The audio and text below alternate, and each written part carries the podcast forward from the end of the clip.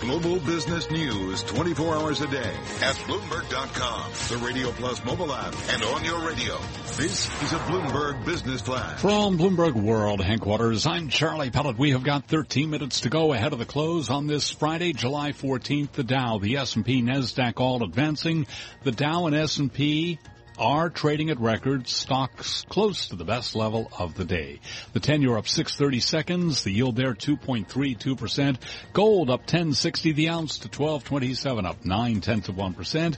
And West Texas Intermediate crude higher by 50 cents a barrel to 46.58. That is a gain of 1.1%. So the S&P up 14, up 6 tenths of 1%. The Dow up 114, up 5 tenths of 1%. NASDAQ up 41, a gain of seven tenths of one percent. Again, gold up 1070, uh, higher by nine tenths of one percent. I'm Charlie Pellet. That's a Bloomberg Business Flash. Thank you very much, Charlie Pellet. Well, you are listening to Bloomberg Markets, and our ETF report is coming up here, brought to you by BlackRock. Worried about market volatility? Well, minimum volatility strategies may be able to help. To learn more, visit blackrock.com slash factors, prepared by BlackRock Investment LLC. Here's Jenna Dagenhart. Index makers are facing new challenges as people care more about their ETF brands and less about the index brands behind them. And they don't sometimes even notice what the index is anyway. This creates an environment where serious cost pressures matched with the ETF brand starting to get more and more trustworthy brand with the investor. That's not a great environment if you're trying to get fees from licensing your index to these uh, companies. Bloomberg Intelligence ETF analyst Eric Balchunas says we're in the middle of a fee war. As the fees race to zero, um, you're probably going to see some indexes get dumped. Uh, people will, will, replace the index with a cheaper competitor. Balchunas adds that another alternative could be self-indexing. WisdomTree was a pioneer in the self-indexing, but now you see BlackRock doing it. I mean, they have 338 ETFs. These are the first two that they're doing this for. So it's interesting to see if this will be a a trend forward where some of these big issuers just start making their own indexes and tracking it and edge out the brand name indexes altogether. I'm Jenna Dagenhart. That's your Bloomberg ETF report. Thank you very much, Jenna. Well, this is, uh, Bloomberg Markets here brought to you by EisnerAmper International Tax Professionals. Multinational companies must prepare for tax reform, transfer pricing, new territorial tax system, cash repatriation. EisnerAmper.com slash 2017 tax reform. Waiting for you to justify my it's always a good time for Madonna. That's so says Brent Schutte, Chief Investment Strategist, Northwestern Mutual Wealth Management, joining us now. And I understand that was a personal choice to justify your love because you want to know what's going to be justifying investors' first half love, Brent. Yeah, that's a that's a play on um, Madonna, her song, and you know, in the first half of the year, we had bond yields moving lower in the U.S. and stocks moving up. And I think if you surveyed many people um, to start the beginning of the year, not many would have um, thought that would have happened through the first six months. But if you look back and you think about what actually did occur, we had rising economic growth, mainly um, rising in the U.S. and, and, and more globally. Uh, you had rising earnings, and you had subdued to moderate inflation, and that was a backdrop for both asset classes moving higher. And I guess the second half, the question is, can this continue? Um, and we don't believe it can. We believe that equities are the asset class that will more likely justify investors' love. That doesn't mean to um, sell all your fixed income, um, but in general, we do think the equity markets continue, continue moving forward. Well, uh, what's uh, what's going to do that? I mean, it, are the earnings comps because uh, the earnings comps actually aren't as easy as they were a year ago? Right. I mean, I, I think our optimism is more so placed on the foreign markets where there are easier earnings comps, but in the U.S. there still is rising economic growth. Um, which is extremely important at this point because the companies do need that. Um, they need top line growth, and you're starting to see some of that. Uh, and, and so, with that as a backdrop, I can tell you that typically, if you have rising economic growth in a year, if you look at the markets on the, over that same year in the U.S., you do have rising um, U.S. equity markets. We do think there will be less because the valuation is higher than what it used to be, um, and it's probably in many cases becoming a, a little bit close to you know, excessive. Um, but we do think that the economy has room to continue growing, and today's inflation report, for example, was a sign of that. As we see valuations get you know, ever higher with the US and perhaps people getting squeezed out looking for other opportunities. Where globally does the money flow? Where where else looks pretty hot in terms of the, the good opportunities well, from an equity perspective? Yeah, and, and I think it's um, we saw that in the first half of the year, and I think we'll see more of it in the second half. The two that really stuck out were the eurozone and the emerging markets, um, and you're seeing those asset classes rally again today. If you look at the emerging markets, for example, um, over the past few years, the, the low inflation that we've all worried about has allowed those economies to actually cut rates. Um, so they finally joined the rate cutting party um, towards the end of 2014. That has helped stoke their economies.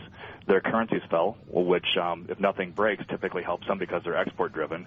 And now you're seeing their earnings start to grow. And I believe they've grown over the past year and a half um, by 20 to 30 percent.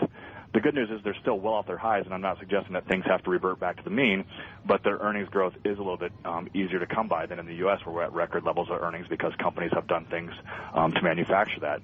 You look at the Euro- Eurozone, it's pretty similar. Um, we have to remember that the Eurozone economy was pretty much in recession until late 2013. Um, they didn't start cutting rates until much later and now you're starting to see rising economic growth that is accelerating.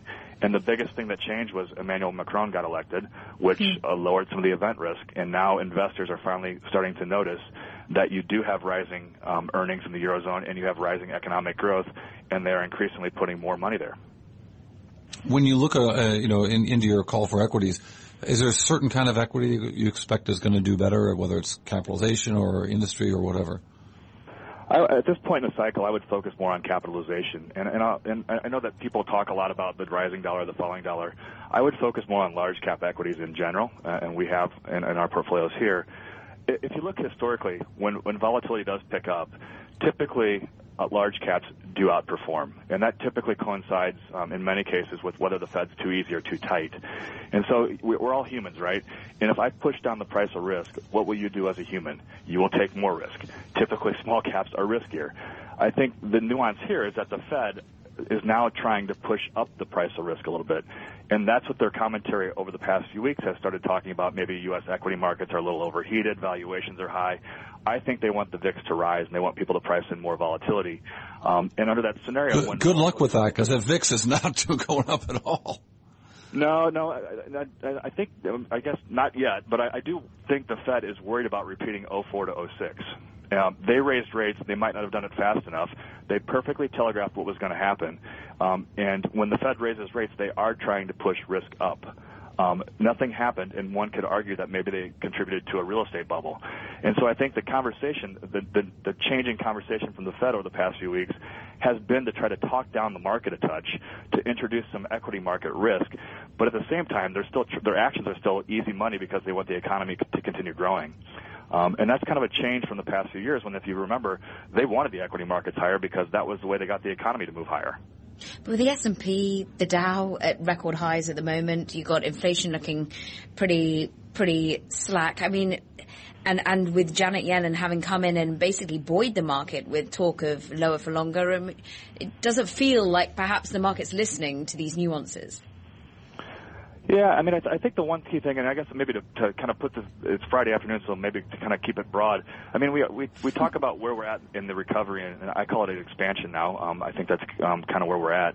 Um, I, I think one of the things that's kind of helped me put all these different data points into context and to kind of um, you know come to a conclusion on how much longer we have left um, because many people believe that because we've you know been in an expansion or recovery for eight or nine years and it's longer than whatever's happened in the past, that this means the recovery has to die of old age.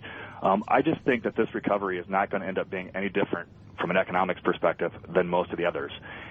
The only way it's really different is that it's taking longer to get to those points because the scars of the recession were so deep on society that we've all behaved, including you know businesses and consumers, in a restrained manner and all policy goals over the past few years have been to regulate and make things safer.